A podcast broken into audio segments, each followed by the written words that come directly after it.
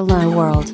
Replicant FM is a podcast by Kantaro and Omami, talking about various topics towards the universe and the future. It's time to talk. 今日は収録は2022年の、えー3月20日の日曜日。で、今ちょうどそろそろ2時になるかな、みたいな。まあ、昼下がりというところなんですけど。そう、今日は場所は大阪天禄そうですね。天禄。。はい。で、まあ、昨日僕は、そうですね、ていすけさん、あとはまあ、お風呂師匠の、まあ、OKB のごアテンドのもと、あの、ていすけさんの初サウナ。人生初だったんですよ。あ、そうなの？はいああ、でも、逆にすごいなと思って。しなさそうじゃしなさそう。で、まあ、ていすけさんの初サウナ、兼もこう、まあ、OKB と、まあ、一緒に、あの、アテンドいただいて、で、もうすごいいいお風呂入ってみたいな。はい。い。いまあ、な。まさかのその流れで、本当和歌山の湯浅のあたりまで行って、はい。もうね和歌山まで行って。はい。で、行ってもお風呂最高で、んで、今日は、まあ、今日はというか、まあ昨日ホテル泊まって、で、えっ、と、朝起きて、僕は大阪城を、まあランニング、まあ3周ぐらいして、で、えー、ちぐさで3、周もしたの？3周し、まあ10キロぐらい。10キロぐらいはい。はい。で、まあ、天満の方に移ってきて、えっと、お好み焼きのちぐさっていうね、もう僕すごい大好きな、うんはい、お好み焼き屋さんがあって、いいよね。うん混んでなかっ混んでましたね。ただ、12時ちょい前ぐらいに行ったんであまあ、軽並びぐらい、うん10それでも10分ぐらいた並びましたね。全然早い。はい。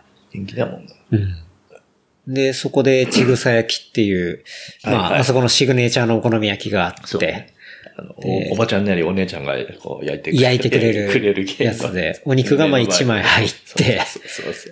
で、最後は、ケチャップと、えーマヨネーズとソースのうんこうミックスの、えっ、と、ものを作ってくれて、それが上に塗られ、ラストに消しの実が、あの、振りかけられるっていう。そうだよね。はい。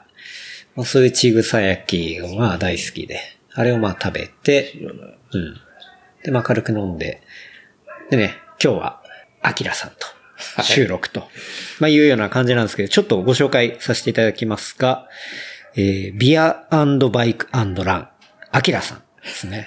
僕は、まあ関係で行くともう本当に大阪でピストを乗り始めて、で、そこの流れで、アキラさんにはこう知り合って。そうですよね。はい。うん。その、そう。ですよねピストブームつながりな。うん。なんかでそう。だ年齢的には僕はもう大先輩なわけなんですけど、でもあの同じカルチャーの中でこう一緒に、あの、飲みに行ったりだとか。そう。はい。あん中で一番年、年寄りだったけど、まあまあ、なんとなくこはい。う、ね、混ぜていてもらってたみたいな感じだけど。なんかそう、アキラさんもすごい感覚若いですし、そう。で、実際も本当ね、自転車も一緒に乗ったりとか。そうだよね。はい。してた。うん。で、まあ、ここら辺で行ったらね、まあ、じんちゃんのお店とか。はい。そうそうそうでもまあ、よく飲みましたし。飲んだ。うん、ねうん。まあ、じんちゃんはね、あの、こまこの世にはもういないんですけど、そうそうはい。っていういね。ないんですけどね。そう。まあだからその、ちぐさで食べたのも、まあじんちゃんいなくなってから、まあ初めて僕、大阪来たので。一緒に行ったりとかしてうんたもんね。ですそうそう結構あそこはじんちゃんも好きで、ああ、よく言ってたね。はい。あ、そうですね。うんまあそうそう誰か連れてく、なんか、食べに行くと、ちんちゃん割と、こうチングさん連れてきがちな。ですね。ガチな感じ で。多分、僕もちぐさを初めて連れてってもらったのはじんちゃんに連れてってもらった気がするんですよ。で、食べてみたいな。で、まあ今日僕あえて一人で行ったんですけど、うんそう、まあ、若干じんちゃんお疲れ様でしたみたいな、はい。そんなもんも噛めて、はい。ちょっとお好み焼き食べて、でね、アキラさんと収録とはいいうわけなんですけど、そう、アキラさんは、そう、さっきもビアバイクランっていう、まあところもあるんですけど、いわゆるね、アキラさんは大阪に、まあ、来る前の、こう仕事もそうだし、こっち来てからの仕事とかでも、そうです。17、8年ほど。十、そうです。丸17年とちょっとでですね。はい。を、えープリクラの画像処理のお仕事。だから、本当にプリントクラブの元祖の会社から、まあその後移ったりもされたっていうのもありますけど、まあ本当に17、8年もうその、いわゆる、本当にプリクラってもう英語にもなってるぐらいの、はい。まあ世界的にも、こう言ったら日本の可愛いカルチャーも、うん。および、えーギャル文化うん。の、えっと、まあ、その裏側を支えていたと言っても、こう過言ではない、はい。そうね。アキラさんはいの、えっと、お話を今日はお届けしたいなはいというところになってまお願いしすね。ます。で、そう。もともと、まあ、昨日 OKB と、まあ、ていすけさんオブザーバー入ってくれて、で、まあ、収録っていうのは一応まあ来るのは決まっていて、うんで、その大阪に来るっていうのは決まってたタイミングで、いきなりアキラさんから、そう、DM をね、いただいたんですよね。はい。なんか、うん。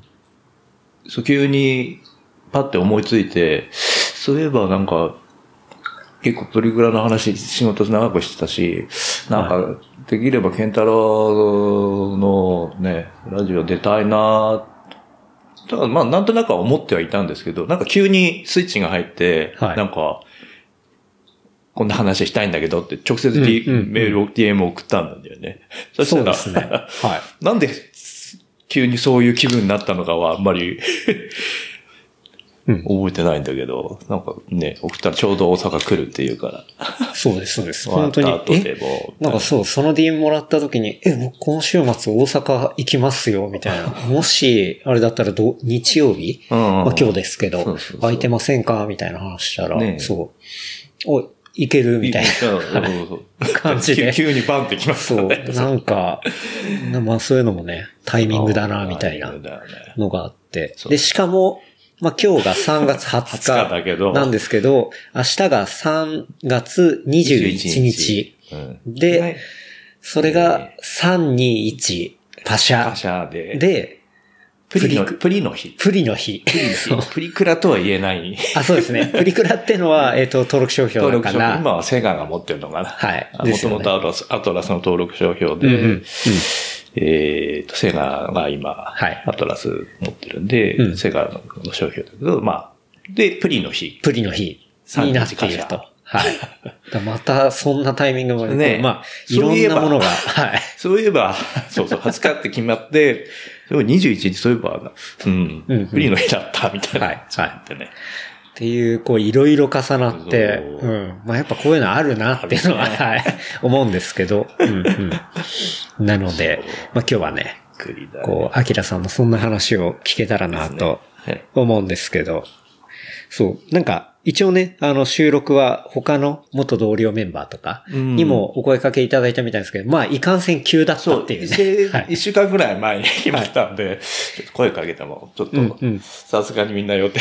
まあ、そりゃそうですよね。めちゃくちゃクイック。あった、あったし、なんか、その話、あの、SNS、まあ、ツイッターとの DM で送ったら、はい。なんか、あれ？アカウント乗っ取られましたみたいな返事がああ、確かに、急にね、急になんかラジオ、あの、ポッドキャストの収録あるんだけど、はいなんかちょっと一緒に出ないみたいな。はい。あの、突拍子なさすぎて、アカウントハックされたんじゃねえかみたいな。そうそうそうそう。っていう風に元同僚に疑われるぐらいの疑わ。れるっていう。やばいっすね。そうそうそう。なんでねな。んか返事来ねえなと思ったら、うん。このアカウント合ってますみたいな。心配された。心配された。確かに。まあ、いきなりね、収録って言われてもみたいな。なんのこっちゃ、と。はいという感じですけど。まあ、プリントクラブっていうね。そうそう。まあ、プリクラ。ちょっと改めて、まあ僕も、こう、収録させてもらう前に、うん。プリントクラブって、まあ、ウィキペディアで、あの、ちょっと改めて見てみたんですけど、まあ、基本、僕らとまあ同じぐらいの世代だったら、まあ、ひほぼ100%取ってきてるとは思うんですけど、ちょっと改めてというねはい、とこなんですけど、まあ、筐体に内蔵されたカメラで、え自分の顔や姿を映した、これ自分撮りですね。うん。で、えシールに印刷された写真を撮る機械。まあ、過去自動販売機。まあ、無人なんでね。はい。の、まあ、商品名、略してプリクラと呼ばれると。で、0年代、だから2000年頃ですね、には、えー女子中高生や若い女性を中心に流行し、平成時代のギャル文化の一つとなった。うん。で、英語ではそのままプリクラと呼ばれ、日本の可愛い文化の一つとみなされている。で、プリントクラブは、えーゲーム会社の、さっきもちょっとお話出てきました、アトラス。そうですね。はい。が、えー1995年7月に発売した機種のブランド名であると。で、その後、アトラスがセガの傘下、セガですね。はい。あそうですねソニックの。はい。セガの傘下に、えー入ったことによって、えープリントクラブ及びプリクラは、今、えー株式会社セガの登録商標になっていると。はい。で、そのため一般名としては一応、えープリントシール機とか、そうそう写真シール機などの、えー故障が、えーまあ、適切であるんだけど、まあね、この部分っていうのは、まあ、俗にその商標の普通名称化というか、まあそういうことになっていて、まあ、俗称で、まあ、プリクラと呼ばれるというようなところになってますね。で、まあ技術的なところでいくと、まあ証明写真のね、あの形っていうのは、まああれの結構、まあ言ったら発展系ではあるんだが、まあデジタルカメラの普及による、えー写真のコンピュータ化と、えーそれにより生まれた写真を加工するっていう概念。うん。だプリクラで顔を美しく加工することを盛るとか、そうですね。森。だから完全に盛るっていうのは正直ここら辺から出てきているものだったりはしますよね。そうだね。うんうんうんで、美しく撮れる機種っていうのを盛れるあっていう風にまあ読んだと。で、写真編集を技術的に可能とするフォトレタッチソフトの発達。そして、えー当時急速に普及した携帯電話。これはまだガラケーですね。ガラケーの時からですね。はい。はいによるえー移動通信技術の合わせ技が生んだヒット商品であったと。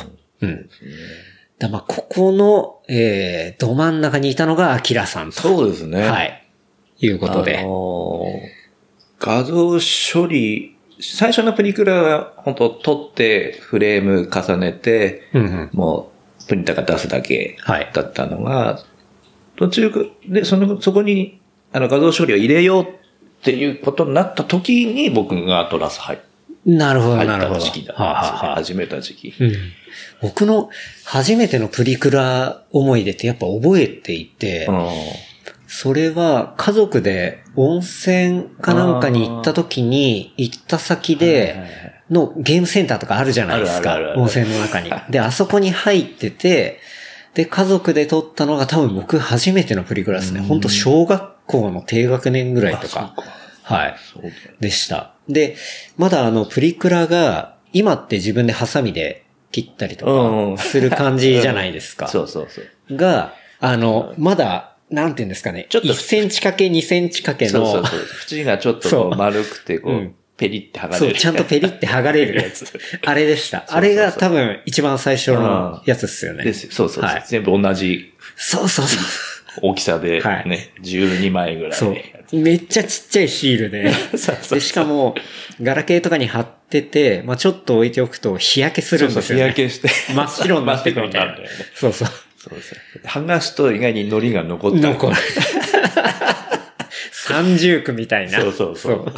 まあでもそういう、なんていうんですかね。とこが僕はやっぱ、一番やっぱ鮮明に覚えていて、ねうん。っていうのがあったりはするんですけど、うん。そうですね。アキラさんの話でいくと、どっからそこに入っていくのがいいですか？もう最初からが僕はいやいいかなと思うんですけど。そういわゆるそのペリッとしたシールがもう終わった時期で、うん。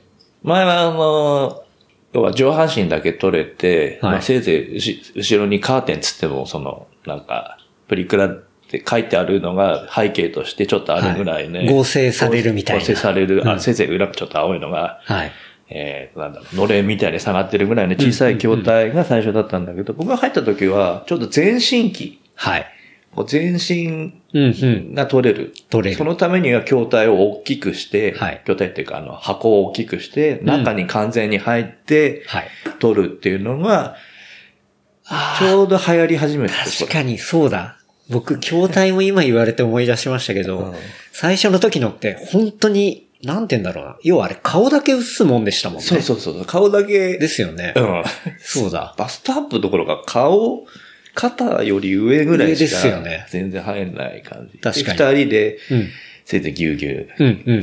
カメラに入れ、入れ、画角に入ればいいぐらいなそうですよね感じ。だから、今のモダンな、えっ、と、プリクラの機種の、えっと、画像とかでレタッチする、はいはいあのブースぐらいがもう撮影ブースみたいな。そうそうそうそうそう。そ裏れぐらいでしたよ。側の落書きブースが、うん。そこで撮るみたいなね。撮るみたいな。はい。それぐらいのサイズ感だったけど、じゃあその後にちょっと進化して全身全機の時に、じゃあ、アキラさんはアトラスに。そうそうそう。アトラス入って、はいうん。で、もともとちょっと写真の仕事とか、デうんうん。あのデジタル画像の、はい。えー、なんだろうな、えーデータベースを作ったら、作る仕事とかをしてて、はい、はい。で、まあ、ちょっとそれも飽きちゃったんで、うん転職しようと思って、はいで、探して見つかったのがアトラスで、はい。じゃあ何するって入ったかっていうと、まあ、プログラマーと企画の人が、うん、うん。まあ、いるんだけど、はい仲が悪いんで、プログラマーって言葉、言葉も通じないんで、ですねはいその間に入って、そのまあ、システム、SE っていうかシステムエンジニアとしてなんだけど、間に入ってはい、橋渡しをしてほしいと。いう役割で入ったのが最初。そうですよね。大体作る側の人と、こそう。う、ね、企画したり、売る側の人、例えば営業とはね仲悪かったりとかかもう、ありがち。いい加減なこととか、もうできそうもないことをはい、これ作ってとかって絶対言ってくるのが営業側なんで、はいはい企画の人なんで、うん。で、それで、プログラムへそ曲げて、はい。やらねえとか、う んできるわけねえでだろとか。きるわけねえだろギスギス。ギスギスしてるんで、まあ間に入って、うんうん。みたいな感じ。なるほど。その時のアトラスっていうのは、結構やっぱりもうプリントクラブっていう、まあ、確固たるものがあって、これから伸びていくみたいな、そういう感じいや、そうじゃなくて、えっ、と、最初のプリントクラブも結局作ってたのはセガンが作ってたんで、ん。で、自社では企画しかやってなかったのよ。あ、アトラスは本当にじゃあ、そうそうそうそう。うん企画だけ？企画だけして、で、ハードとかは、はい。あの、最初セガンさんに作ってもらってたし、うんあと、その、逆に言うと、他のプリン、プリカの別の会社に委託して作ったりとかもしてたのね。へえ。企画だけ？して。そうそう企画とかゲームの内容だけ決めて。でもえじゃあそれだプロと、プログラミングとかももう外の人が。そうそうそう。あまあ一応中にも内製で、それで内製しようっていうのを始めて、しばらくして、1、2年ぐらいの時。で、全身機が流行ってきたんで、じゃあ、アトラスの中でも内製しようっていうことになって、で、それで人を増やし始めた時に入った。はあ、はあはあはあ、なまあ、外出しばっかりしてたら、そんな会社的には儲かんないですもんね。うんうんそうそう。じゃあ中でやっていって、まあ、しっかり体制整えて、大きくしていくぞみたいな。そうそうそうあもともとプリクラの収益の、あの、方法っていうのが、はいえーっと、その、シール、はい。あの、プリントシールのシールがあるじゃないですか。あれはいがこう、トイレットペーパーみたいに巻いてあって、だいたいうん400面ぐらい取れるんだけど、はい。で、それをセキュリティ埋め込んで、はい。その機械でしか使えないように してあるわけ。マジですか？あ、それ完全にあの、プリンタービジネスみたいな。そうそう、プリン、そうそう、プリンタービジネスと一緒で、はい。で、違う機械、違うメーカーも同じプリンター使ってるんだけど、そこの紙が持ってこれないようにとかしてて、で、大体、アトラスはその紙を、大体1枚、一面あたり10円から30円ぐらいで、大日本印刷から 仕入れててね、はい。それを130円にしてゲーム会社に、あ、違う、えーと、ゲームセンターに売る。1枚130円ってことですか？そうそうそうおそれがじゃあ200ロール、200枚の200枚1ロールとかだったらそうそうそう、なかなかっすね、仕入れあはあ数万30円ぐらいなんだけど、130円にして。はい。はい。で、はいゲームセンターはそれを1回400円で確かに。やるんで、うんまあ300円ぐらい儲かる。はい。なるほど。うん。そういうビジネスなんで紙が出れば出るほど、はい最初のプリンクラは儲かる。え、じゃあ、あの機械自体は別に、なんだ、普通にリースで、そこの機械代では取らないみたいな。あの、一応原、ほぼ原価で、はい。製造原価で売ってて、なるほど機。械には利益はほとんど乗っかってない。うんもしくはちょっと赤が出るぐらいで機械は売ってて。とりあえず設置してもらっそうそうそう。て、台数を置いてもらう。場所だけ確保しそうてそう、そうあとはもうロールで稼ぐみたいな。ロールで稼ぐねああ。そういうモデルなんですね。そうそううんそういうのをやってて、で、それがじゃあ、橋渡し要員として、あ、そうそう、橋はこう入って入って、はい。まあ、経験学学やってて、で、ちょうど画像処理、当時のなんか入ってる画像処理って言っても、トーンカーブが1本、はい。まあ、フォトショップでいうところのトーンカーブ、うんうん RGB のトーンカーブが1本入ってるぐらいしかなくて、はい。で、それだともう、なんか、ちょっとした色の調整ぐらいしかできない。ですよね。はい。確かに。まあ、このトーンカーブって写真とかいじる人だったり、あとはまあ動画いじる人とか、まあそういう系を知ってるとまあわかると思うんですけど、いわゆるそのね、明るさ、は暗いとこちょっと持ち上げたりとか、色のバランスとか。バランスとか、RGB でですね。3本あるんで、ちょっと色味整えたりとかっていうぐらいしか入ってなくて。で、じゃあ、ちょっともっと画像処理載せましょうっていうことになって、うん。でもそうする、でもそういうのってやっぱデザイナーが、はいデザイナーもいるんで、うんうんデザイナーチームの人にまずそう、企画が相談に行くんだけど、はいデザイナーの人っていうのはそういうのやりたくないのね。あ、そうなんですね。開発の方、デザインの仕事がしたいから、はいそういう、し写真の加工とかは、私たちは、は印刷物とかのやつはやるけど、はいそういうのはちょっとできないみたあ、いな感じで。。あくまで、じゃあ、そういう筐体のデザインデをするとザインがしたかい、からしてはいき。てるんで、みたいな。で新しい機種が出たら、それをじゃあどういうビジュアルを作っていくかみたいな、そこをやりたい。そこをやりたい。実際写真の中身には別にあまり興味がない。興味がない。はい。スタンプとか、フレームとかのデザインするのは好きだけど、懐かしすぎる。今、スタンプとかフレームって今思い出した。あったわ。そういうのを作るのはすごい好きだけど、はいその写真の中身まではちょっと、みたいな。はい、はい。そこでまだちょっとまた分裂が起きるわけですで、これ、じゃあ、全然一個にまとまってまとないじゃないまんないんですよ。全然。ですか。で、ちょうど、まあ、その、橋渡し的なことやってんだ。じゃあ僕がやりますよ。つって写真いじれるし。あ、確かに。写真の仕事もしてたから、フォトショップも使えるんで、はいじゃあとりあえずフォトショップにある、うんそのフィルターの機能、ぼかしとか、はいシャープネスとか、うんうん。あと画像合成とか、はい。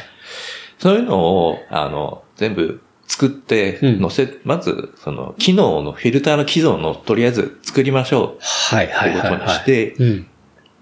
で、そこから本格的な画像処理開発をやり始めたの。ほう、ほう、ほう。で、えーっと、ちょうどその時に流行ってた機機械が2003年、4年ぐらいだったんですけど、はい。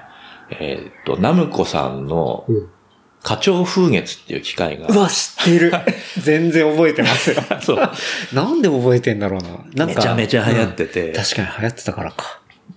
いわゆる映り機、映りがいいっうん。ていう言い方をするんですけど、まあ映りがいいのを映り機って映り機っ言うんですか？て言うんですけど、他に何機があるんですか？他はね、あの、はい。あの、遊び系の機械があって、要はテンション上げる系の、テンション上げる系。いや、そこら辺の会社マジギャル文化なんだよな。そうそうそう。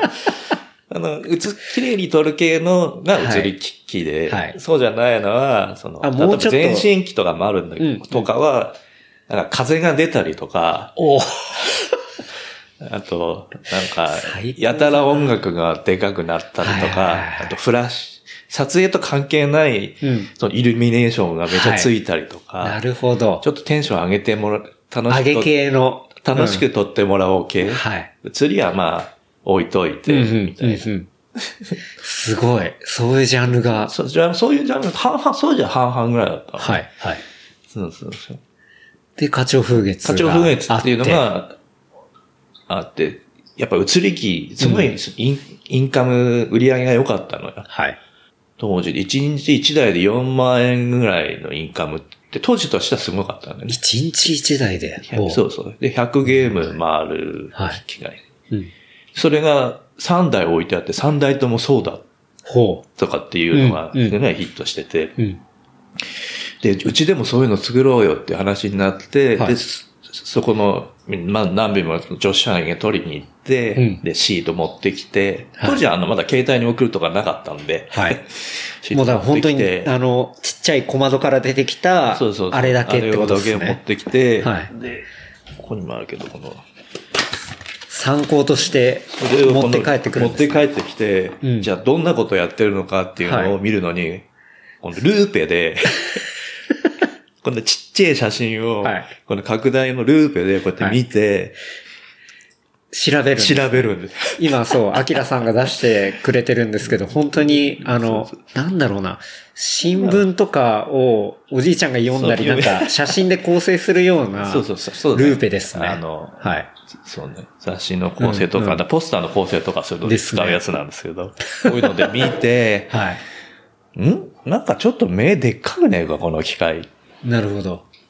目のそうですよね。もうちっちゃい写真をそれで拡大して、そうそうでなんかちょっと違うよね。うんうん同じ子に、同じポーズでいろんな機械撮らせてもらって、はい波長風月だけ、ん？なんか目の周りちょっと濃くね？はあはあ目の縁の周りが濃いはい。って、ちょっと大きいような気がするよね。うん。あの、普通に撮った時の目より。普通に撮った時の、他の機械と比べても。うんはい。これって顔認識とかが入ってるんじゃないの？ふんってなったんですけど、はいでも、課長風月自体はそういう目を大きくしてますとか、当時はうん書かないのよ。内緒にしてて。あ、そうなんですね。そうそう。漏れるっていうのが今、売りみたいな。売りになってるけど、当時は、あの、それがか大きくならない場合もあるんで、うまく、はああ、そっかそっか顔認識。がそこの今より。も、あの、はい率が低いんで、はい。目が大きくなりますとか、うんうん売り文句には、あここのメーカーも確かにししてなかったの制度的な問題で書けなかったけど、でもなんか、それを取った、ちゃんと取るとユーザー的には、なんか、可愛く映ってると機械可か。愛い。うんうん。私、まあ漏れてる。か漏れてるって話ですよね。うん。そうそうそう。で、すごい人気になって、はい。じゃあうちも画像処理入れよう。うん。画像処理にその顔認識入れようっていうことになって。それが2004年ぐらいかな。はあ、はあはで、じゃあ顔認識の技術持ってるのは、その時、日本でだどこが持ってるのかっていうのがい。調べて、うん。まだ顔認識とか顔、その、もう初期、そうう、ん創世期だったんで、うんオムロンさんと、はい。あと、N ビジョンっていう、えっ、と、もともとアメリカの技術を持って日本で売ってるは代理店さんがあっあ。オムロンと N ビジョンしかしかならない。は買えそうなの。あ。はい。で、N ビジョンさんに声かけたら、うん。ああ、やりましょう、やりましょう、つって。ほうほうほう。まあ、N ビジョンさんはもともとその、なんだろう、当時のテレビ番組で、なんかこう、えー、動物の CG と人の、人の喋りのリンクさせて、はあはあなんか人生相談するみたいな番組が、はテリー伊藤の番組があって、人気番組があって、その口の動きとか目の動き。まばたきぐらいはリンクして、そのテレビの番組でやるっていうのに、顔認識提供してて。で、まあその N ビジョンさんと。話持ってって、はい。あれやりましょう、つって、うんうんで、とりあえずいくら、いくらです？確かに、それ、どういう価格のね、そうそうそう契約になるかわかんないですよね契約にしよう。しましょうか。あの、ゲームごとにします？とか、うん台数ごとにします、それとも、もう、買い上げっていうか。とりあえずの値段、はこん、このぐらいの期間でこれで、うんみたいにします、っていう話になって。でも、台数とか、そのシールの面数はやっぱり波があるんで、そうっすよね。まあ、とりあえず3000万でいいです、みたいな。あの、リアルな話だな期限は、はいえっ、と、さ、とりあえず3年ぐらい。おうおう。まあじゃあもう、年間1000万で、もうじゃあその技術を使い放題。使い放は題いですよ、みたいな感じで始めうんて、うん。でそれディールになったんですか？そうそうそうそう。はいで、アトラスにも相談して、うんあ、もう特す、特裁っていうかまあ、特別にいいよ、つって、はいはいはい。3000万うん。出してもらって。はそうそうい。で、じゃあ顔認識技術はもう使えるようになった。はい。で、えっ、と、じゃあ顔認識で顔が斜めになったりとか、はい。あの少し、あの、横向きががちだとかからないんで、うん。あの、顔をできるだけ安定させる価格で取った方がいいんじゃねっていう話になって、そのいやもう顔認識的にはデータ採取を正確な状態にあのさせたいと。させたいと。それがユーザーを、うん。その、立ったまま取らせてたから、はい。当時の機械っていうのは、うんうん割としゃがんだり立ったりとか割と自由にできてたんで、はいじゃあ、あの、座らしたらいいんじゃねって話になって、はいはいはいはい。で、そこでプリクラにソファーを置くっていう 機械が最初に作った。なるほど。画像、その顔認識入れる機械が一番最初のやつがね。はいはいで、ソファーを作って中に置いて、うん一応まあ立っても撮れるけど、はい。はい。こう座って撮りましょうみたいはははは。な。そうそう。じゃあ、あ、ああいうなんかソファーがあった機械っていうのは、うんその画像認識で顔を安定させたいから置いたものだったってことですよ。なんか単純にこの、なんだ、撮影小物、いわゆるプロップ的なものではなく、て、そうだったんだ。やば。あと、そうね。はいっていうのは最初。はいそこが発端なの。そうそう。別に座れ、座れて楽ですよとかじゃなくて。なくて、なくて。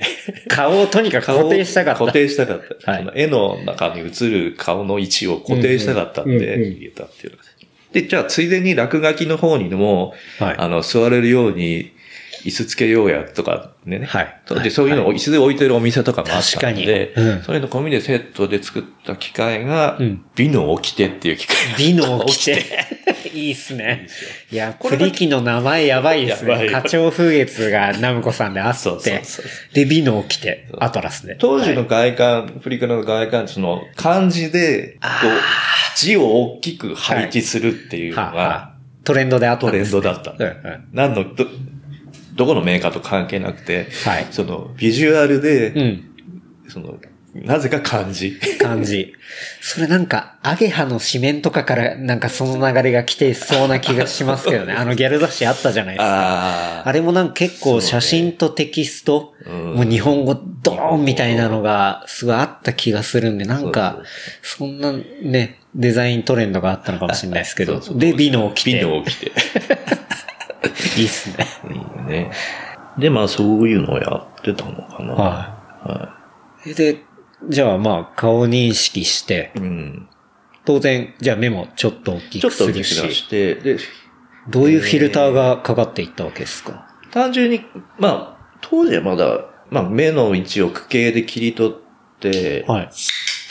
縦に107%、横に104%ぐらいで大きくしてたんですよね。あ、縦の方が縦の方が拡大するんですね。うんする感じで。であとはい鼻とか口とかは、まあ大体位置は決まってるんだけど、まあそこは積極的に動かさず、目だけ、うん。ちゃんと、ちゃんと取れてそうなやつだけ目を大きくして、で、はい目が認識しなくてもそこそこちゃんと、その、処理はかかるように、うん処理がは、あの、に、に、に顔認識がかかんなくても同じような処理がかかる。うんあまりその、かかってる人とかかってない人が並んでも差がわからない程度のはい処理。はいはい。なんで、あんまりそこまで強くはかけられなかった。うんうんだからちょっと目の縁濃くするぐらい。はい。大きくして濃くするぐらいで、で、小さくつっても別にそこまで差が出ないぐらいの大きさまでしか大きくしなかったんですけど。で、その時もだから、えっ、と、顔認識してますっては、売り文句ではずっと言わない。言わない。うんあくまでも、あれ？なんか私、ちょっと可愛いかわいい。はい。っていう。ぐらいではいやってたんですけど。そんなこんなで、えっ、と、やってて、美の起きてはどうだったんですか？ピノキとはまあまあヒ中ヒットぐらいでしたね。はいはいはいでアトラス自体はあんまりヒットしなかったんですよ、僕。それで、それまだ、アキラさんが東京で働いてる時です。東京アトラスはね、神楽坂にあって、神楽坂にあったんだ。神楽坂の坂登ったとこ、それこそあの、毘沙門天はいがある、はその、もう一本隣にカルコ坂っていう通りがあったんですけど、はいうんうんそこの登り切ったところにあって、へえ。すごいいいところにあったんですよ、ビルが。うんうんなるほど。そうそうそうそうそうそう。そこでやってて、はいまあ、アトラスは別にプリクラだけじゃなくて、あの、うん。えっ、と、コンシューマーのゲームもやっていて、あの、女神転生とかもう。が、あの、キラーコンテンツとか、ヒッ大ヒットコンテンツってはいずっとあったんで、うんまあまあ、このアミューズメントチームと、そのコンシューマーチームが2つビルに入ってて、うん。やってる感じかな。ねその顔認識第一弾大事な。の美濃規定をやって、その後どういう風になってくるで、その後、はい次の機会も、うん。これはもう、えっ、と、ピノ来たらがっつりソファーだったんですけど、次は、グラマラスっていう機械を作って、グラマラス。はい。ちょっと腰掛け程度な、はソファーまでいかないけど、うんこうちょっと軽く座れるのが後ろに置いて、みたいなやつとかやってて、この辺あんまヒットしなかったですね。あ。ああ、そうなんですね。うん。で、プリンターメーカーが3社ぐらいあって、うん大体まあ、人気があるのは、しその、当時新光電機っていうところが作ってたプリンクラ、今シンフォニアっていうはいメーカーさんなんですけど、そこのやつをやってたんですけど、そのグラマラスっていうやつは、うん。あの、三菱電機のプリンターをうん。売り込みがあったから、それを使ってくれって上の方に勝手に決められて、ほう。さあもう政治的な事情で。な、はい。そうそうそう、はい。上の人はなんかこう、やっぱり実、実績作りたいから、うんうん俺がこのプリンターはい。使えって言ったやつがヒットしましたって言いたいから、はい。部材関係がありがちなんですよ。はいはいで、それがまあプリンターも初めて使ったプリンターだったから、あんまり色も合わなくて、うん。で、雰囲気もあんまり良くなくて、で、でそんなこんなしてるうちに、大阪のメイクソフトウェアっていう会社はい。も結構人気のあるメーカーで、大阪のメイクソフトウェア。メイクソフトウェア、メイクソフトウェア、メイクソフトウェア。はい。うん、すごい名前なんですけど。で、アトラスの営業の関西で営業してる人がはいよく東京遊びに来るんですけど、うんうんあそこの会社はなんかめっちゃ女の子とか入れて、ほう。あの、女の子いっぱい集めて、うん。その子らに開発させたりとか積極的にしてるから、う。ちもそうしたらどうだって言われて、うんうん。それまでのアトラスっていうのは割とその、おっさんばっかりはいって割とやっててうん、せいぜいデザイナーの女の子がうん、ちょっと手が空いた時に手伝ってもらったりとはか、まあ企画、候補にいる女の子はいるんで、その手伝ってもらったりとか、はい。企画部自体に女性がいなかったのうね。ん。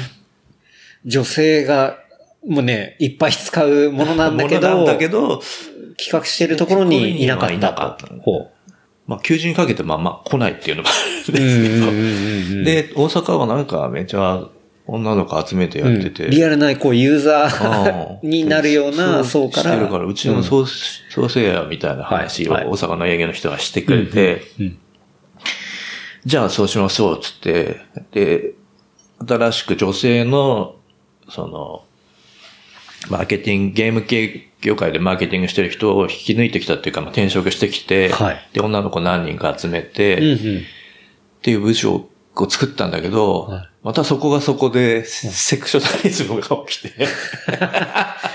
全然うまくいかないですね。いかない。社内。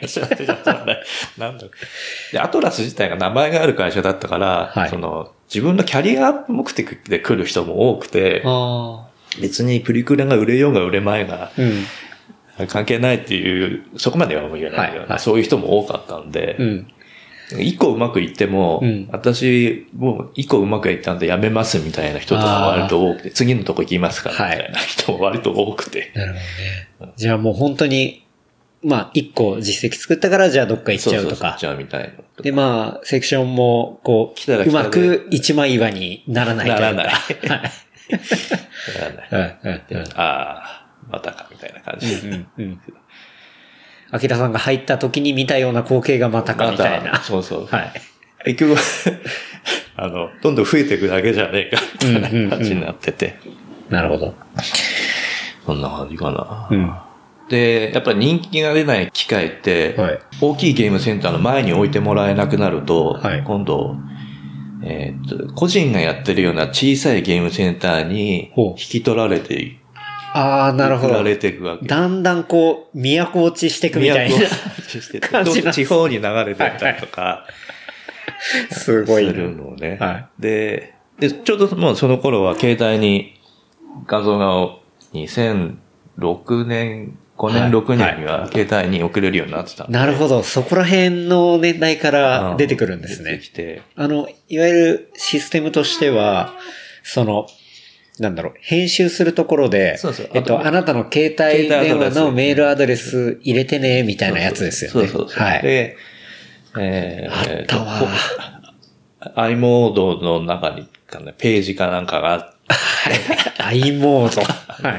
携帯のページ作って、はいそこにアクセスすると取れますよ、うんうんうんみたいな。で、なんか、なんだろう、ユニークな番号があったりとか。あ、そうそうそう。はい。シールにですよね12桁の番号があって、懐かしすぎる。パスワード代わりにそれを入れると、はい。数字だったりとかアルファベット。平成だなこの話。あこあの、シートにあ、その、ここに辛め送ってね、みたいな。絡め。メアドが書いてあって、で、そこのページにアクセスして、その10、あの番号を入れると、はい写真が撮れますよ。ちょ、懐かしすぎてむせちゃいました。そうそうそう。あったあっ。あった。カラメール送ってで、うん。来ましたね。来たね。来ましたね。いや、懐かしいで言ったら、そっかそっか。そっから出てきたんですね。いや、なんか、そう、アキラさんと収録する前、させてもらう前に、まあ、おまみと、あの、そう、プリクラの本当ずっと真ん中にいたし、あの、パイセンと話すんだよね、みたいな話した時に、でおまみは90年生まれなんですよ。そう。で、要は本当おに、ーまあ学生の時とかもプリクラがっつりど真ん中で撮ってて、で、プリ帳とか懐かしいみたいな話してて、プリ帳ってあったなぁみたいな。はい。プリクラ手帳のあれで、ねまあプリ帳ですけど、うん。あの時の女子高生みんな持ってたからね。みんな持って、あの、こんなほんと分厚いそうそうそう。やつで、何何冊も持ってて。そうそうそうそう。うん。だから、えー、インタビューとか、マーケティングで女の子を女子高生とかよく呼んで、はいプリチを持ってきて、はいグループインタビューしてグループインタビューして、はい そうそう。アホほど持ってきてた。うん。で、なんか、そう、お前が昔撮ったプリクラを、あの、データで送ってもらったんですけど、めちゃめちゃギャルでしたね。そう、これ、アキラさんにも送ったんですけど。そうそう。これ昔の写りだわ。あの目の、目の縁、目あの、の縁めちゃちょっと塗ってる時期で、しかはいもプリクラでさらにまた濃くなってる。そうそう、ちゃギャルなってましたね。ちょっとみんな、はい肌も濃い色濃いめだし。うんうん完全に函館のギャルでしたね。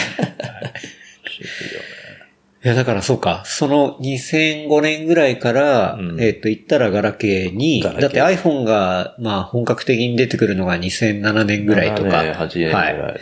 なのでそうそう、まあ、その前でフィーチャーフォンに、うんまあ、ガラケーに、えっ、と、送るデータとしても取れるみたいな取れるっていうねやつ。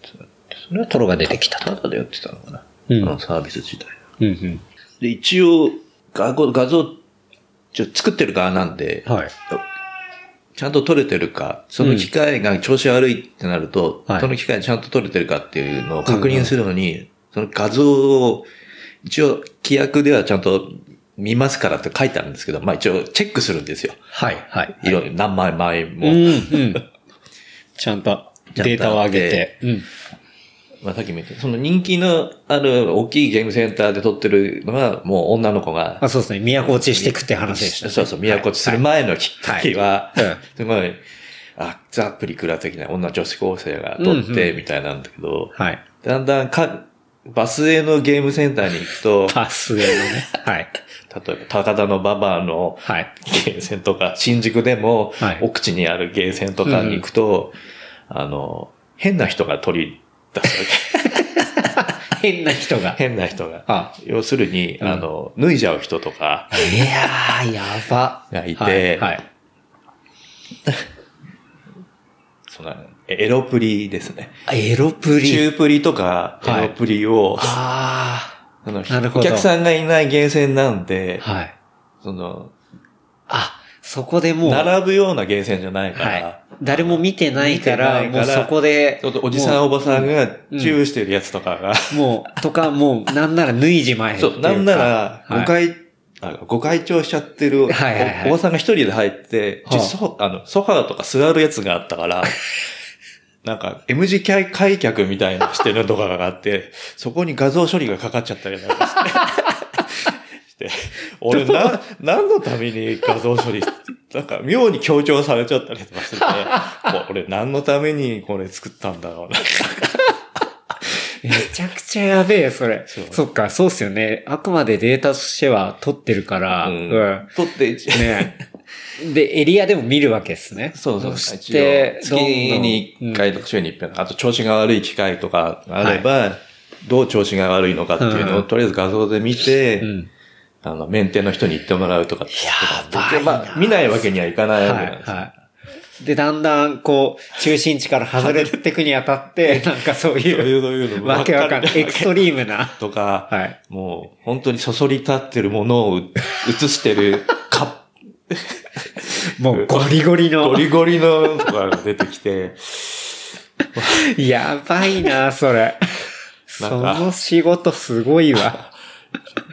もう、嬉しいやら悲しいやら。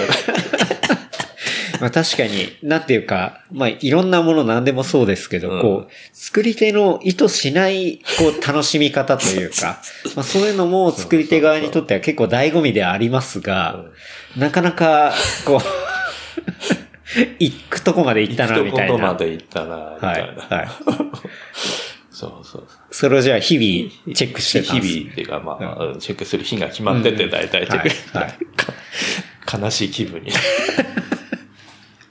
いやでもね、楽しんで楽しい使ってくれてるっていうね。うん。そう、それを誰に配るんだろうっていう意味で。どうするんですかねどうするんですかね。あのおばちゃん一人であんなん撮って。どうするんだろうみたいなのとかね。まあ、やっぱ、映りがいいっていうね、映り機で、はい。釣り機で。よく撮れてるな、つって。うん。そうそう。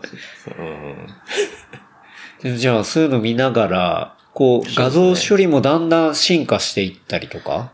そうそうそう。進するわけ。化してって、目を大きくするだけっていうのがもう2005年ぐらいで終わりになってで、ちょうどその時に僕2007年にアトラスが、えーとはいプリクラをもう作るのを内製してたのをもうやめますと。あ、そういう大きな動きが。うん。はい。あの、やっぱ、あんまり儲かんないし大変だしやめますっていう話になって、はい。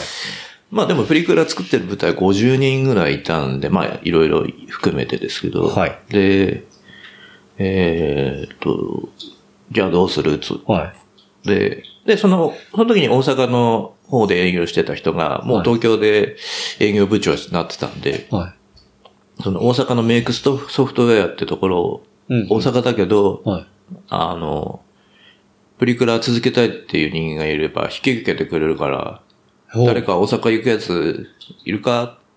なるほど。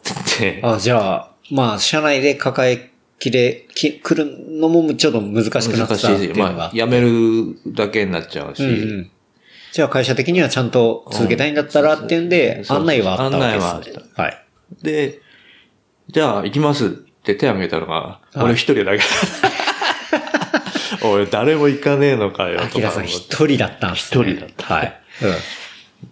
アキラさん的にはじゃあやっぱ、まだプリクラ面白いな面と思ってたし。で、5年か6年目ぐらいで、うん。だったんだけど、それまでもまあエンジニアでいろいろやってたんだけど、はいあの、5年以上同じものやったことがまだなくて、はあ、はで、じゃあちょっと、プリクラもうちょっと続きそうだし、あ、うん。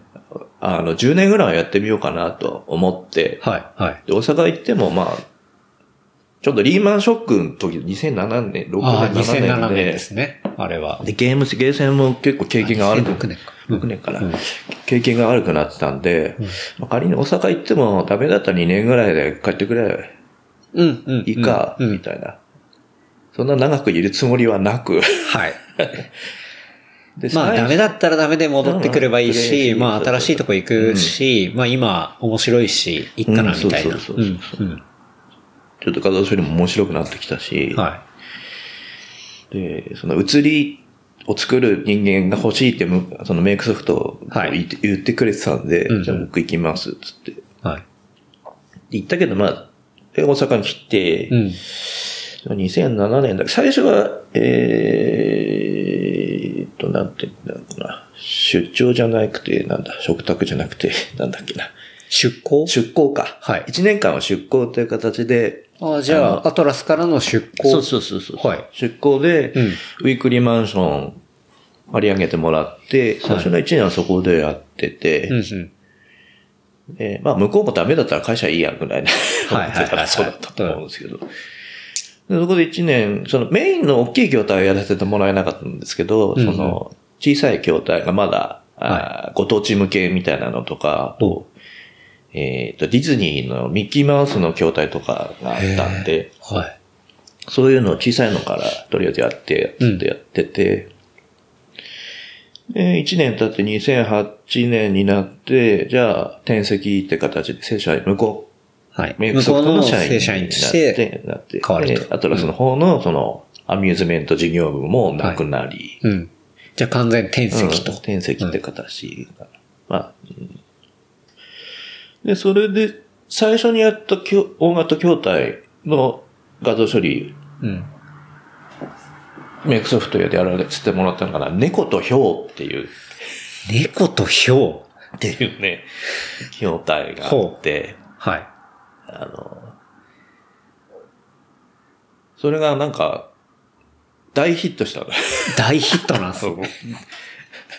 猫とヒョウって、猫とヒョウなんなん、なんなんですか、そのテーマは？えっとね、当時、ヒットしてたふ他の、あの、フリューさんの筐体で、はい。えっ、と、姫と小悪魔っていうのがあってね。ほうほう。姫と小悪魔。そうそう、はいちょっとギャルっぽい、うんうん。悪い、悪いっていうか、そうそう、小悪魔っぽいノリの筐体がはい。流行ったね。黒目の筐体で、はいで、その時から、あの、筐体に顔、モデルの顔アップを使うっていうのああ、わがかるわ。始まった時だったのね。はい、はい。はい。なるほど。うんそれまでは漢字とか、はい。美濃来てとか、花鳥風月とか、うんラマラスとか、うんうんなんとかって字字を書くのが、とにかく漢字で漢字で押すみたいな。そうそうそう。はい、赤、その目立つ色はい。で、花鳥風月って赤と黄色とかでしたよね。赤と黄色とか、はい。ピンクと黒とか、うんそんな、顔メインで、しかもちょっと黒い、うん。黒も割と入れたりとかするのが初めて、使うのはポップのモデルだったりとか、はい。ポップティーのモデルだったりとか、当時あの、つーちゃんが人気があったから、つーちゃん使って、マスワカ翼。今と全然顔違うなって、そういうこと言っちゃいけない。はい当時すごい人気だったうんから、そうそうそう。つーちゃんの取り合いみたいな感じになってて、で、行ったら、あの、ね、そのブースの、要は垂れ幕っていうのが一番大きい面なんで、あそこに、そのね、うモデルさんの顔を顔ドーと。ンみたいな。よろ横、はい。うん前、後ろ全部顔ドーン。はい。みたいな。で、まあテキストも入ってみたいな。そうそうそう。で、はいちょっと名前がわかるように入ってて、みたいな感じ。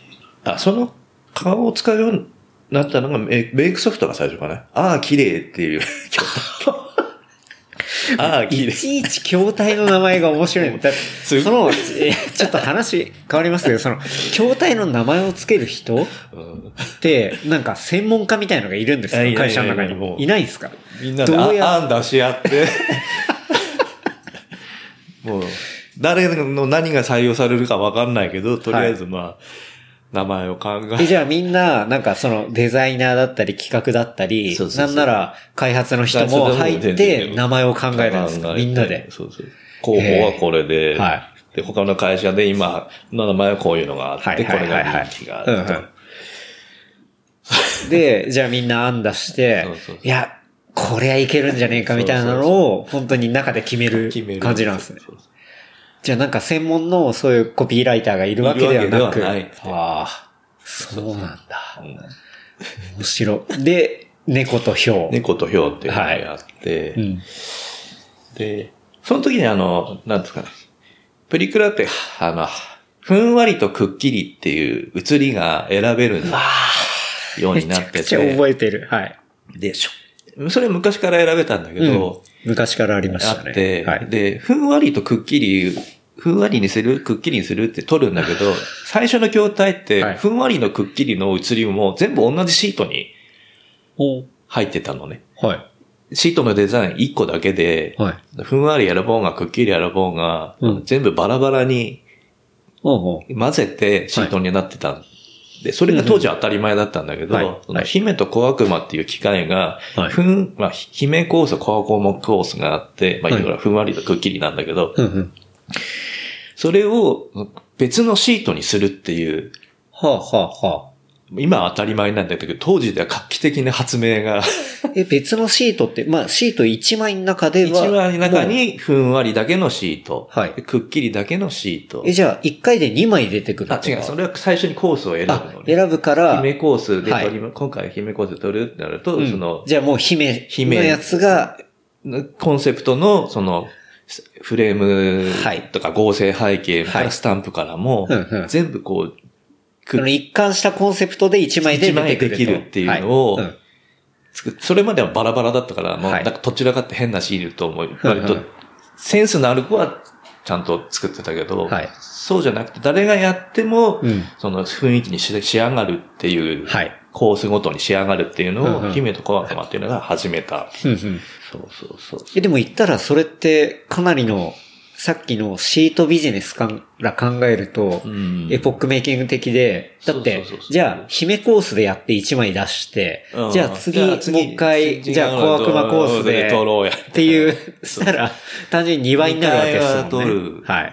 で、女の子1日に、まあせいぜい3ゲームか4ゲーム限定でやるから、まあ、同じ筐体で取ってもらった方がですよね。いいから。うん。そうそうなるほど。私はここの筐体のこれのコースが好きみたいな風にはい、はい。なったりとか、まあして、うんうんまあまあいろいろ、なんだろうな。1台の筐体に 2, 2個入ってるようなイメージなるほど。なのが展開されて、でまあそれで猫とヒョウっていう。猫とヒョウっていうのがだ猫がどっちかというと、ふんわりモード。ふんわりモードで、ヒョウが、ヒョウがくっきりモードくっきりモードみたいなやつ。そうか、だから、ふんわりを、ね、そうやって姫と小悪魔だったらそうやって表現したみたいな感じあでー、その二つのフィルターっていうのをうん、いかにコピーライティングするかみたいなみたいなところで、時期があった。はい。面白い、マジで。当時はそん、まあ僕も別にその時ね、がっつり撮ってるわけじゃないですけど、でもやっぱ旗から見てて、まあそういうものはあったので、そこの裏側にそういうことがあったんですね。なるほど。で、その猫とヒョウの時から僕が画像処理入って、はいで、えっ、と、顔認識の技術ももうちょっといいのにしてもらったのね。うんうん。で、それはさっきの N、N ビジョンはもうとっくにあ、やめてて、それはいアトラスの時には使ってたんですけど、うんで、メイクで、メイクソフトで顔認識するっていうことになって、はい。えっ、と、オムロンさんのやつを入れることになって、はい。まあ、もう2008年とかなったんで、だいぶ認識率も上がったので。えっ、と、だいたい97%、8%ぐらいは、うん。その価格に入ってれば割と認識するようになってたんで、はいはい。精度が上がって。うん。じゃあ、がっつりこの筐体をかけてみようよっていう話になって、もうじゃあ目だけじゃなくて、目だけじゃなくてありとあらゆるもの。そうそうそう。はい。で、その前の機械がちょっと始めてた小顔にする機能を入れあったあった。はい。入れ出したの。はい、小顔かつ目を大きくするはいっていうのは、その前の機械、他のメーカーからもちょっと始めてたんだけど、あれですよね。後々こう宇宙人みたいになってく。そうそうあそう。のの、のこう、元祖元祖。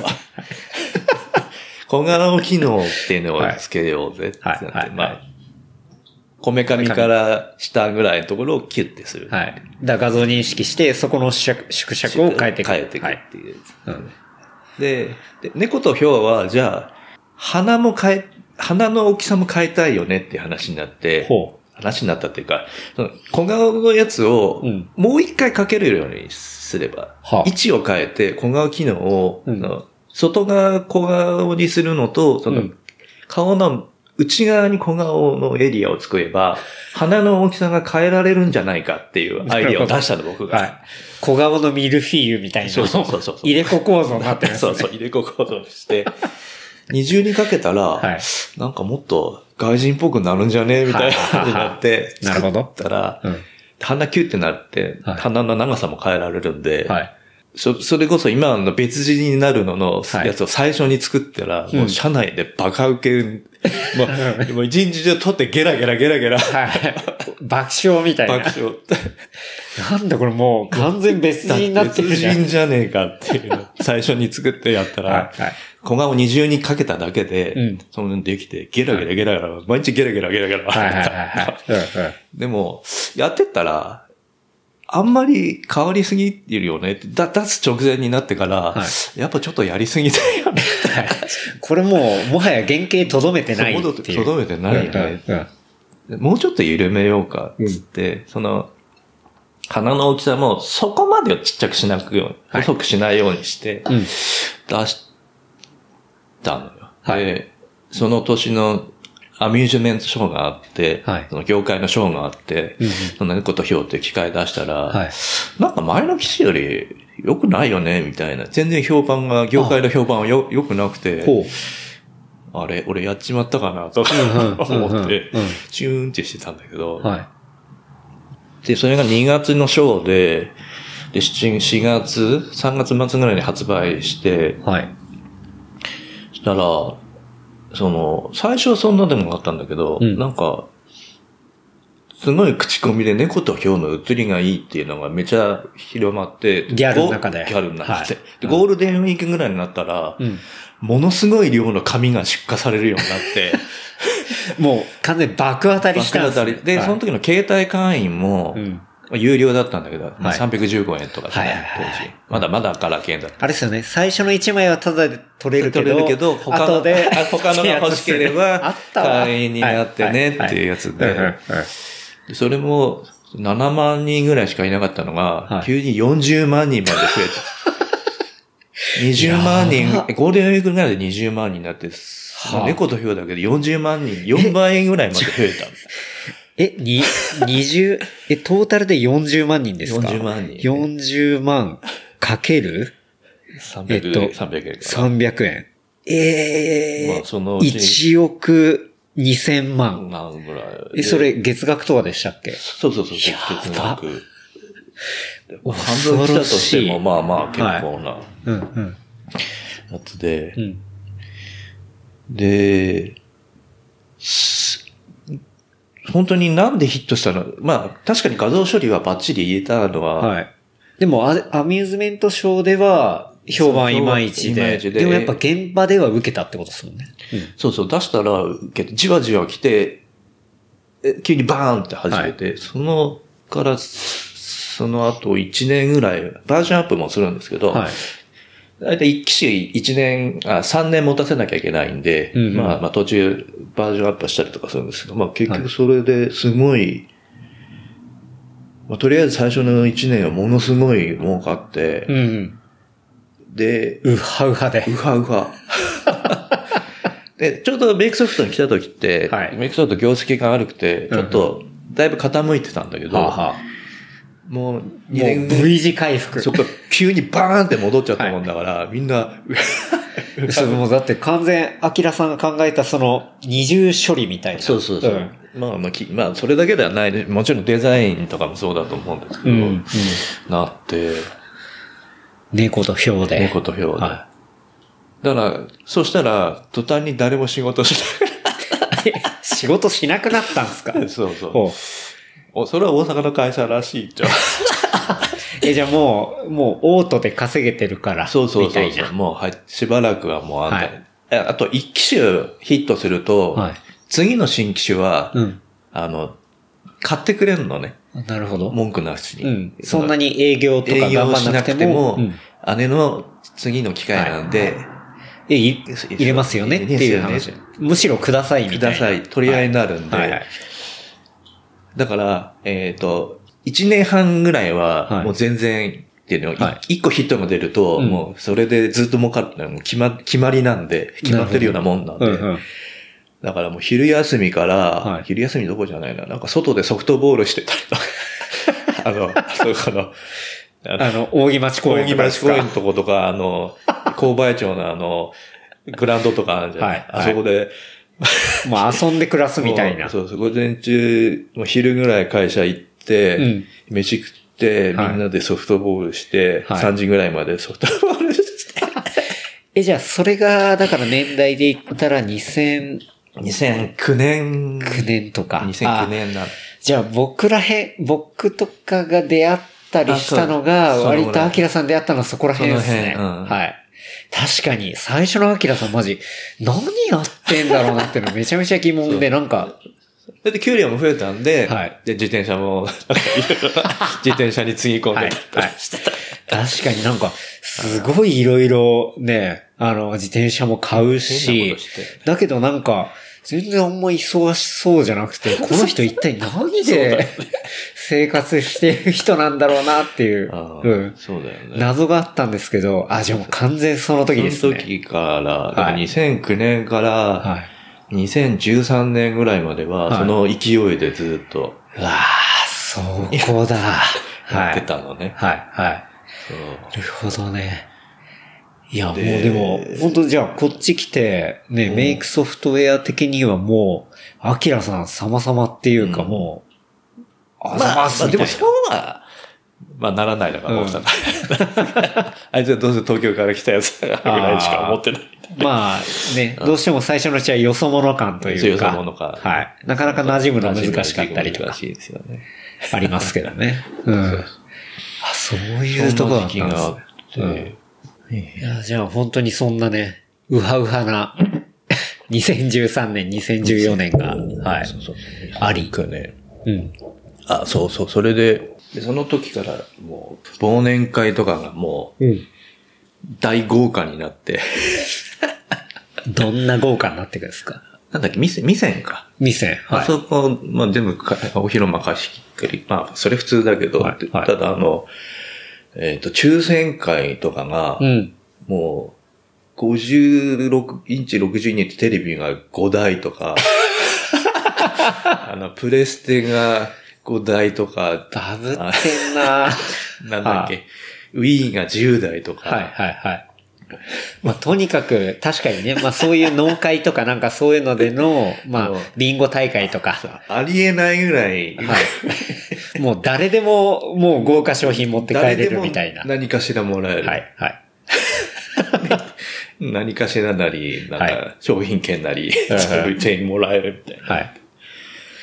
で、そう。で、ボーナス、夏のボーナスとかがうん決算ボーナスだったんで、はい。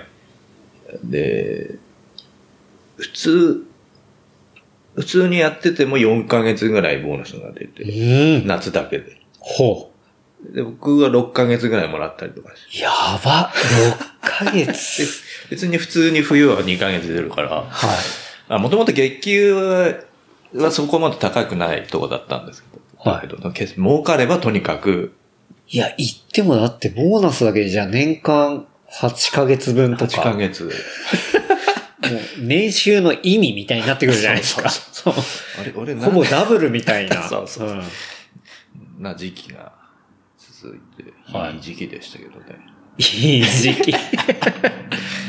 もう完全プリクラの春というか。春そうそうそううんうんそう。こんなぐらいしかいい思い出ないな。え、ちなみに他に、なんていうんだろうな、ライバルというか、うんっていうのも5つの感じだったんですか？それともぶっちぎりいや、えっ、と、その時には、えっ、と、全部でも4社しか残ってなくて、はい。えっ、と、メイクソフトと、うんあと、フリューと、うん。奈良にある会社と、うん大阪にもう一個あったんですけど、はい。はい。まあその4社で、実質フリューとメイクソフトの、その、二強み二たいな。強みたいな感じ。で、まだ一応フリューとも争ってる。っていう時期でしたね。いやなんか個人的な感覚としては、その2013年、14年とかって、うんまあ、もう、プリクラっていうのってもう一旦やっぱもう落ち着いたというか、ああ、落ち着きましたね。なんかそういうイメージがあったんで、でもやっぱ、構需要あって、そこで一発当てると、っていう。うん。うんそうそうそこの規模感っていうのはめっちゃでかいんですヒね。ットさえ、10機種出して、1個でいいからヒットはい。出ればいい方で、うんうん。でも1個出れば次の機種とその次の機種は、あの、ミスってもミ、スっても、買って全然食える。くれるのは買ってくれる。はいはいはい。もちろんまあ、それがヒットしなければ紙は出ないんで、うんうんまああれなんですけど、とりあえずばら、台数をばらばらまくっていう、はい。ヒットされたこと、1個出ればさらにもう、うんうんばらまけるんで、っていう状態かな。なるほど。そうそうそう。じゃあまあ、基本的にはね、そのフリューと、えー、しのぎを削りながらっていう、やってたんですけど、時代だったってことですね。はい。でも、その、遊んでたツケが出てきて、ツケがツケが回ってくるんですね。回ってくるはいわけですよはい。うんそもそもなんでヒットしたのかっていうのも、うん。ちゃんと分析しなかったんですよ。まあ分析のしようもないんだけど、うん。なん、まいきなり火がついたところの、うんなんでかっていうのがよくわあ、からないままってからなかことですね。ったんですはあはあよ。で、一応調査もしようとはしたんだけど、うん。何をどう調べていいかもよくわかんなかったのかな。うん。うん。で、うちの営業も最初出し出してた時は、酷評してたくせに、うんなんか、すり寄ってきては、猫という写りがいいね、とか言って、はあ。もう全然汚ねえ写真とか持ってきて、これいいね、とかって、全然良くないやつとか持ってきて、褒めたりとかしてたりして、もうもうな何が正しいのかがもうよくわかんなくなってて、はい。で、まあ、遊んでたから。はい。次につなげる努力をしなかったわけですね。はい。で、そんなことなしてる間に、うんフリューが、その移り気、逆にうちの方のはい。研究して、猫と表を研究して、あちゃんと上回る移り気っていうのをちゃんと出してきてなるほたど。わけですよ。うん。一番、ちなみに、フリューと、あと、あえっと、メイクソフトウェアで言ったら、どっちが上だったんですか？いや、まだフリューが上。フリューがトップかな。はいうんトップだけど、じゃあちょっと売れてる、ねそう、メイクソフトのやつを、ちゃんとやっぱ研究してたん研究ですね。してるんですあよね。なんていうか、それは次に猫と表が出た後の、その、フリューの筐体、フリューの機械を調べると、うん俺が作ったトーンカーブンが入ってたりとか。あおー めちゃめちゃ、ガチガチ調べてる調べてて、まあとりあえずな手続きに入れたんだろうなと思うんですけど、はい。あの、画像処理にバグがあって、バグを収めるためのトーンカーブだったんですけど、はあはあちょっと特殊なトーンカーブだったんだけど、うん。見ればわかるデータだったんで、それがそのまんま入ってたんで、あれ？みたいこれは俺のな。だ。これ俺作ったやつじゃん、みたいな。え、でもまあ、トーンカーブなんて、だって中から引っこ抜かないとわかんなくないですか？あの、まあまあ、引っこ抜けたりもするわけでしたし。なんすかそれ？引っこ抜けるんですか？だって、あ、これ今だから時効が、一応あの、はいフリューから、あの、うちに転職してくる人もいて、実際には、あの、暗号化されてるんだけど、はい。あの、トーンカーブぐらいは、はい。あの、暗号解けて。見れ見れたりとかは。ソフトソフトにセキュリティがかかってたんですけど、うんうん昔のセキュリティって甘いんで、はい。すぐに解析できちゃったりとかしてて、え、じゃあ向こうからこっち来た人がいたり、人がいたりすると、うんこっちから向こうに行ったりしていると、とまあ結局バレバレなんですけど、完全お互いスパイがいるじそうそう、ゃないですか。彼がいるみたいな。はいで、大体何やってるかっていうやのも、ば。バレバレな感じ。なるほど。そうそうそうで、じゃあまんま引っこ抜かれ、そうそうお互いに引っこはい。引っこ抜き、引っこ抜かれって感じ、で、向こうの方がちゃんと研究してはい次につなげて。はいちょうどその時に、うんえっ、と、まあ、もう2010年、11年ぐらいになってみんな iPhone を持ち出すんで、確かに。うん。で、SNS も始まって、はい。メイクソフトウェアっていう名前ってなんか、ちょっと若い子には分かりにくいじゃないですか。ま確かにんそうですねまあちょっと長いしメイクって言われてたんですけど、うんうん。で、当時の女の子って、その、どこの会社の機械かっていうのはほぼ意識して取ってなかったのね。うんうん。うん。どこのメーカーとか関係なく取ってて、はい。まあやっぱり筐体の名前とか、そうそう。で撮ってたみ取ったていて。はい。でも、この iPhone で画像を撮るようになってくると、アプリで撮るんで、はい。その、どこのメーカーか、メイクの機械か、うんうんフリューの機械かっていうのを、はい女の子の方が認識するようになってきたけど、アプリが違うから、はい。はい。画像を撮るアプリが違うんで、はい。じゃあそのためには、その機械が、そのメーカー名って、当時は明確に書いてなかったのね。うんうん。一応、ちっちゃくメイクソフトウェアとか、フリューとか書いてたけど、うん。そのアプリ、この機械はどのアプリで撮れるのかっていうのは、女の子にとって重要な、なったんで。そうですよね。だってそのアプリ経由でダウンロードしたりとかするわけだから。するんで、はい。じゃあ、ちょっと、わかりやすいマークを作ろうんうん。うって、おたフリューもそうなんですけど、はい。この機械はフリューです。この機械はメイクソフトウェアですって、ちゃんとポップでわかるように、一応なんか猫のマークみたいな、へえ。CE をして、はい。マークを作って、はい明確に、うんその、メイクソフトの機械だっていうふううに、ん。わかるよ一発でどのアプリを使ったらいいかっていうのが認識できる。できるために筐体にもわかるようにしたんです。はあ、はあはあはあ、でそれが逆に、うん。その、フリューとうちの差を生むきっかけにもなった。ほう。えそれはいい差ですか？悪い差悪い差 悪い差なんだ。そうそう 何ですか？何でですか？女の子にとってはやっぱその、はアプリ何個も使うの嫌じゃないですか。確かに。うん。うん。めんどくさい。めんどくさい。はい。じゃあ、いい機械がある、気に入った機械が多い方のアプリを使いましょう。はいなるんで、うん。競争を激化する原因になったわけですね。はいなんとなくこう、メーカーは知んないけど、この機械好きだから撮ろうやみたいなのがなくなってきて、うんうん。フリューのアプリで撮れる機械はどれだあ、そっちになっちゃったんですね。はい。アプリで先に語れちゃったってことですか、うん。そうそう。あメイクソフトのアプリで撮れる。でだから、その、ダウンロード屋みたいなはい。のをやるこ人がいたりとか、はあはあ。メイクのやつは僕がダウンロードして送ってあげますよみたいなのがネットに出てきたりとか、はあ、はあはなんかちょっと、うん、あんまりいい流れじゃない。はなってったりとかもして。あ、なんすか？ダウンロードやって。だってあ、知らない？知らないです。アプリでだって自分でダウンロードできるわけじゃないで課すか。金しなきゃいけないんで、ああ、はあ、はあ、はあ。あなた、だから代わりにダウンロードしてくれる親切な人っていうのが、なんか、あ、じゃあその人は課金してるから、からだから ID とかを教えてくれたら、うんその写真の ID を教えてくれたらダウンロードしますよみたいな。みたいなのはあ。すごいな、それ。うんはあな、何の、まあまあ、目的があるのかよくわからない。うんうん。そういうのがあったりとか。で、それで、まあアプリとかそういうダウンロード屋がいながらも、うんやっぱり、こう、トップの位置を作っていったのがフリューのアプリであり、で、あそのアプリがトップになっていったら、おのずと現場でもあ、じゃあこれ落とせるやつっていう風な選ばれ方をされちゃったとそうそう。だから今までで言ったら、その、さっき言ってた、こう、課長風月に始まり、あ、このメーカー、あ、この機種、名指し、うんなんかよく取れる、うんみたいな、そういうところからうん、もう変わってっちゃったってことなんですね。はあ。うん。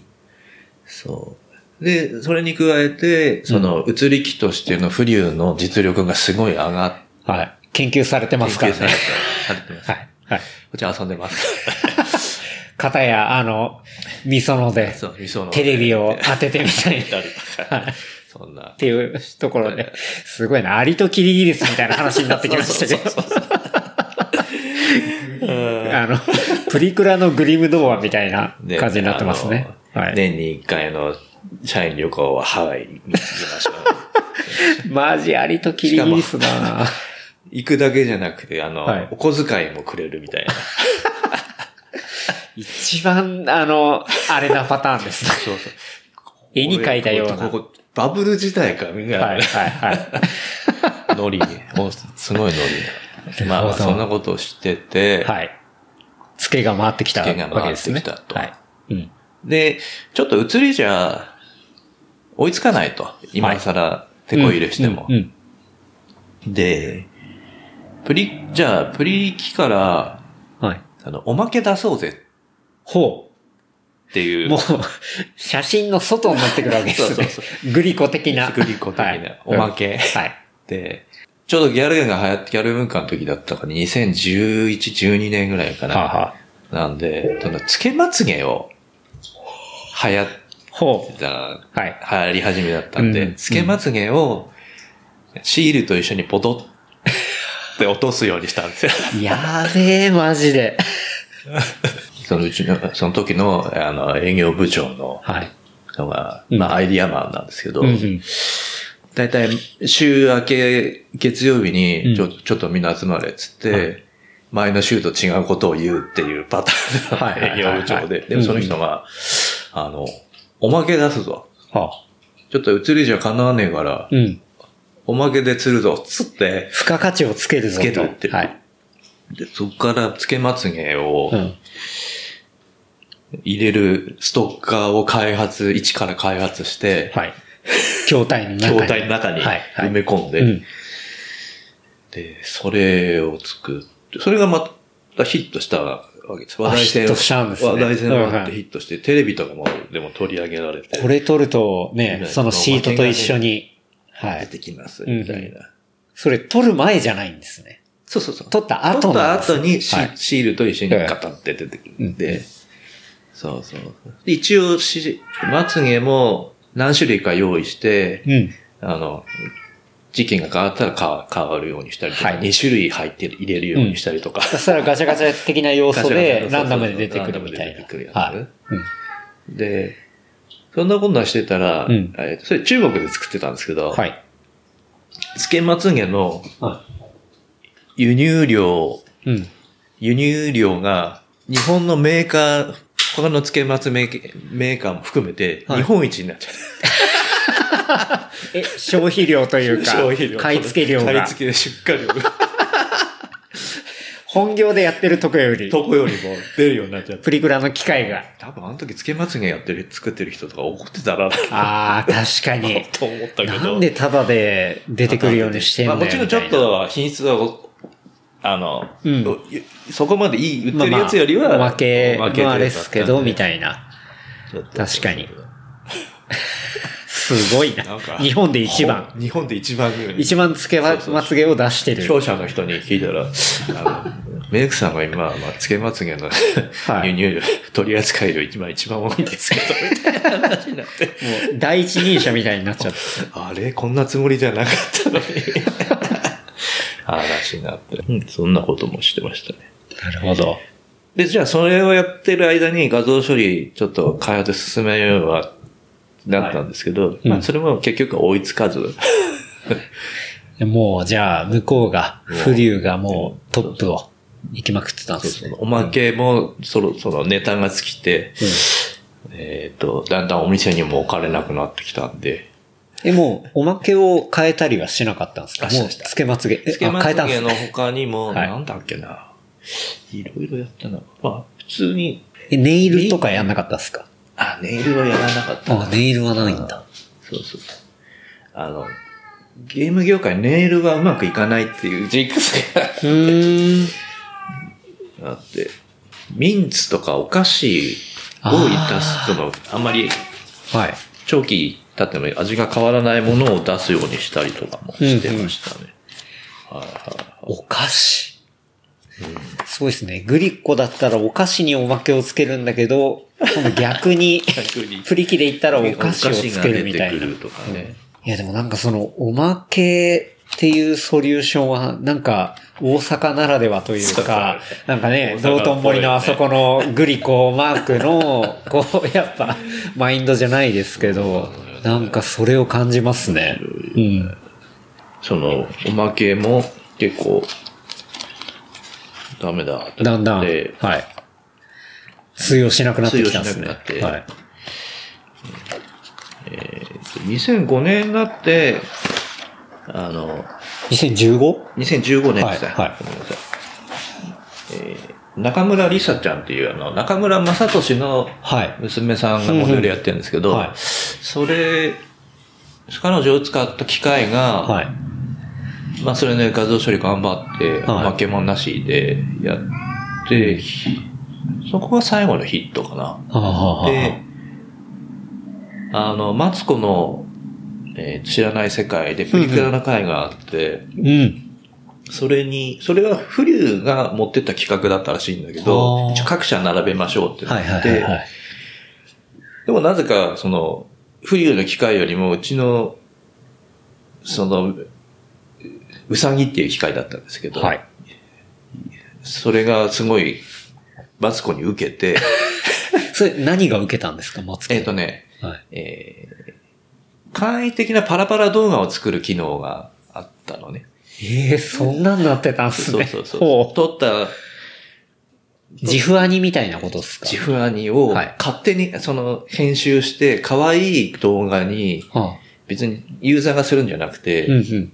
あの、だいたいこう、こんな動画っていうのを選んでもらうと、それに、その映った絵をうまいこと当てはめて、はい。可愛く、横から出てきたりとか、下から出てきたりとか、なんか、キャラクターとこう、ちょっと、うん。絡んでみたりみたいなのを、可愛い動画作る。まあ、それが結構受けて、はい。その映りがどうとかよりも、テレビ的にはそっちの方が、なるほど。確かに。あの、わかりやすいよね。うんこんなのかわいいみたいな。動画勝手にできるのすごいみたいな。そうあテレビ的には受けて、あはい。で、割とそれで、2015年ぐらいまでは、うん。うんいい感じだったね。いい感じだっはい。じゃあこの調子でちょっと画像処理もいろいろやっていこうっていうはい話になっうん。て。けど、さらにまたフリは上回るいい機械をどんどん出してくフリュー強いな強くて。い強え、フリューは東京の会社っすか？や、京都ですね。あ、京都なんですね。プリクラの会社って最終的に結局関西しか残らない。残らない。へえ。うん風景そうそう。そうなんだ。じゃあもう関西のこの近いところで。最初は、フリュは最初はオムロンだったんですよ。あ、オムロンだっうて、んうんあれ？オムロン海、関西？関西、京都ですね。あ、京で都か。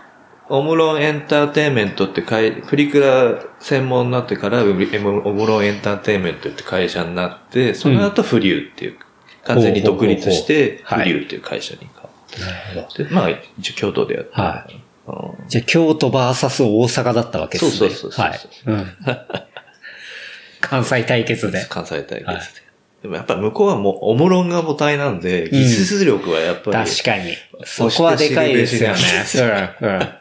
あ確かに。だから最初の話で言ったら、やっぱその顔認証を外から契約して買うとか、うんどうしてもその部分とか、技術の部分がやっぱキーになるっていう。キーになるし、まあ、途中でこっちで使ってた顔認識もオムロンのものだし、まあ、もち向こうはオムロン、はいもっと距離が近いですよね。うん。そら、確かにおのずと差は同じものですよとか言われても、絶対そんなことないわけだ確かに。なるほど。使い方とかは絶対向こうの方が。はい。そうだね。じゃあさらに上回ってきて。そうそうそうそう。はいで、最後ってます最後に、はいじゃあもう移り気で勝負しよう。うん。あ、また、こう、原点回帰するわ原点けですね。回帰して、もう、はいそこで真っ向勝負して、うん。これで負けたらもうん。う、うん、みたいな、うん。諦めましょうみたいな感じになったのが、諦め。諦めってのがまああれだけど、まあ、これ出で荷、台数も減ってきて、はいはいこれでダメだったら、うん。もう本当にダメだねっていう話、うんうんっていう機会を作ろうっていうことになって、はい。で、市場調査とかも結構ちゃんとやってやろうね。で、納得がいかないまま出すのだけはやめましょうっていう話になって、今までは時期が来たらまあ、無理やり出してたんだけど、はい。それが2017年ぐらいに開発が始まって、だんだん近くなってきた。はい。あ そうそう。はい。その機械の名前はね、プリと私って。プリと私。いやー、ほんと最高だな、プリの機械のそのコピーライティング。なんか、そうそう。変にこうなんか、愛曲するんじゃなくてもう直球な名前。直球ですね。プリと私。私とか、うん。美人、その前も、まあ、名前はいろいろあるんだけど、はい。美人プレミアムっていうのをフリューが出せ、出してヒットした、はいだったら、次に、次にうちが、メイ君が出す機会は、はい美人になりましょう。何なんですか、そのサンプリングの試合みたいな。そうそうそなんか、ビーフとアンサーみたいな、う。なんかそういう、そういう感じ。すごっそうそうそう。ああ。でも向こうも、ああ、はいはい。そういう感じで返してきたのね、みたいな。そうそうそうあじゃあちょっと新しいネタぶっ込みますけど、どう返すのみたいな。みたいなはい。完全あの、単価のやりとりみたいな感じじゃないですか。そうそうそうそう。そうそうですよね。そうそうそう。はい。平安時代みたいな。平安時代ねあうんー京都的なね。そうそううんなんなら、ま、名前間違って取ってくれた方がいいやぐらいはいなはい寄せ方をする。有料5人というか。そうそうそう。はいギリギリなライン。ギリギリで。ギリギリうんそうそうそううんそういうのとかしてて。で、そのプリと私っていうのを作り出して。もう渾身の。渾身の、もう、納得の。でやりましたはい。うんどうだったんですか？それがね、うん。2019年の春にはい発売予定。はい。うん。だいたい製造するのには、その、まあ、半年ぐらい、半年ち、3ヶ月、4ヶ月前から製造を始めなきゃいけないんで、はい。はまあまあ、その準備をしてて、最後の移りの詰めも、10 2018年の10月ぐらいに、もう固まってきて、じゃあこの路線で、なんでこの出来で出しましょうっていうのが決まって、い。うん。で、製造のために、まあ200台なり300台作るんで、部材を発注する時期になって、はいカメラとか発注しなきゃいけない。はいはいはい。ただ2015年、18年か、の10月の、で、それ進めてて、15日に、15日になって、10月の15日になって、急に、はいちょっと、発注止めてくんないかっていう指令が上から、ほう、会社の上から。会社の上からはい。はい。まあでも割とよくあんのよ。ほあの、ちょっと作る時期を遅らすんで、うあ、リリースを。リリースを遅らすから、はいはいうんうんちょっと発注待ってくれみたいなのがよくあって、うん。まあ今回もそれかなと思って、まあそれでもそんなに気にせず、でもちょっとなんかタイミング的におかしいなとは思ってたうんけど、まあなんでだろうかな、ぐらい。そうそうそううんで、10月、それでまあ作ってて、10月の23日の朝に、うん。で、会社行ったんですよ。で、はい10時から始まる会社だったんで、うん。うん。た確か僕前の日がちょっと遅かったんで、10時半頃にはい。会社行ったら、うんフロアに、その開発メンバーのいるフロアに誰もいなくて、扉に、今すぐ 上の宿、あの、休憩室に全員集まれって書いてあって、張り紙が？張り紙がしてあって、はい。はい と思って、はこれはもしかしてと思って、あはで、エレベーターをガーッと押して、うちはい上の11階に上がって休憩室に上がったら、はもう社員がもうぎゅうぎゅう100人ぐらい入ってて、はい。でもう後ろから入ったからもう前見えなくて。はだから、ちょうど俺が入った時は、えーっと、弁護士のなんとかですってい。出たー。で、あれ？つったら、はい。もう社長の土下座が終わった後だった。ちょっと乗り遅れてるじゃないですか、そうそうハケさん。あれやばいと思って、なんで教えてくんなかったのみたいな感じで。え、それ周りの人は若干知ってた？いや、ほとんど誰も知らない。あ。知らなくて、じゃあ、朝まあ、ちょい早く来た人が、人は、普通に来てた人は、あまあ、それ、俺が入った後から来てるやつもいたけど、はいはいはいはい。まあまあ、それで、で、なんか横にいた、結構そんな広くないところに100人いるから、うん前の方とか見えないわけで、はいあれさっき社長消えたよね、一瞬。消えたよね、一瞬。つって。あで、それ後で前の方にいるやつに聞いたら、あれ土下座してたから。うわー。やばい。消えたんだ。はい。はいそっからもうとつとつと弁護士さんからの、はいか関西人か。楽しいお話は次週後編に続きます。お楽しみに。話したトピックスは、 show note、レプリカント .fm で見ることができます。番組の感想は、ハッシュタグ、レプリカント FM までお寄せください。See you next week. バイバイ。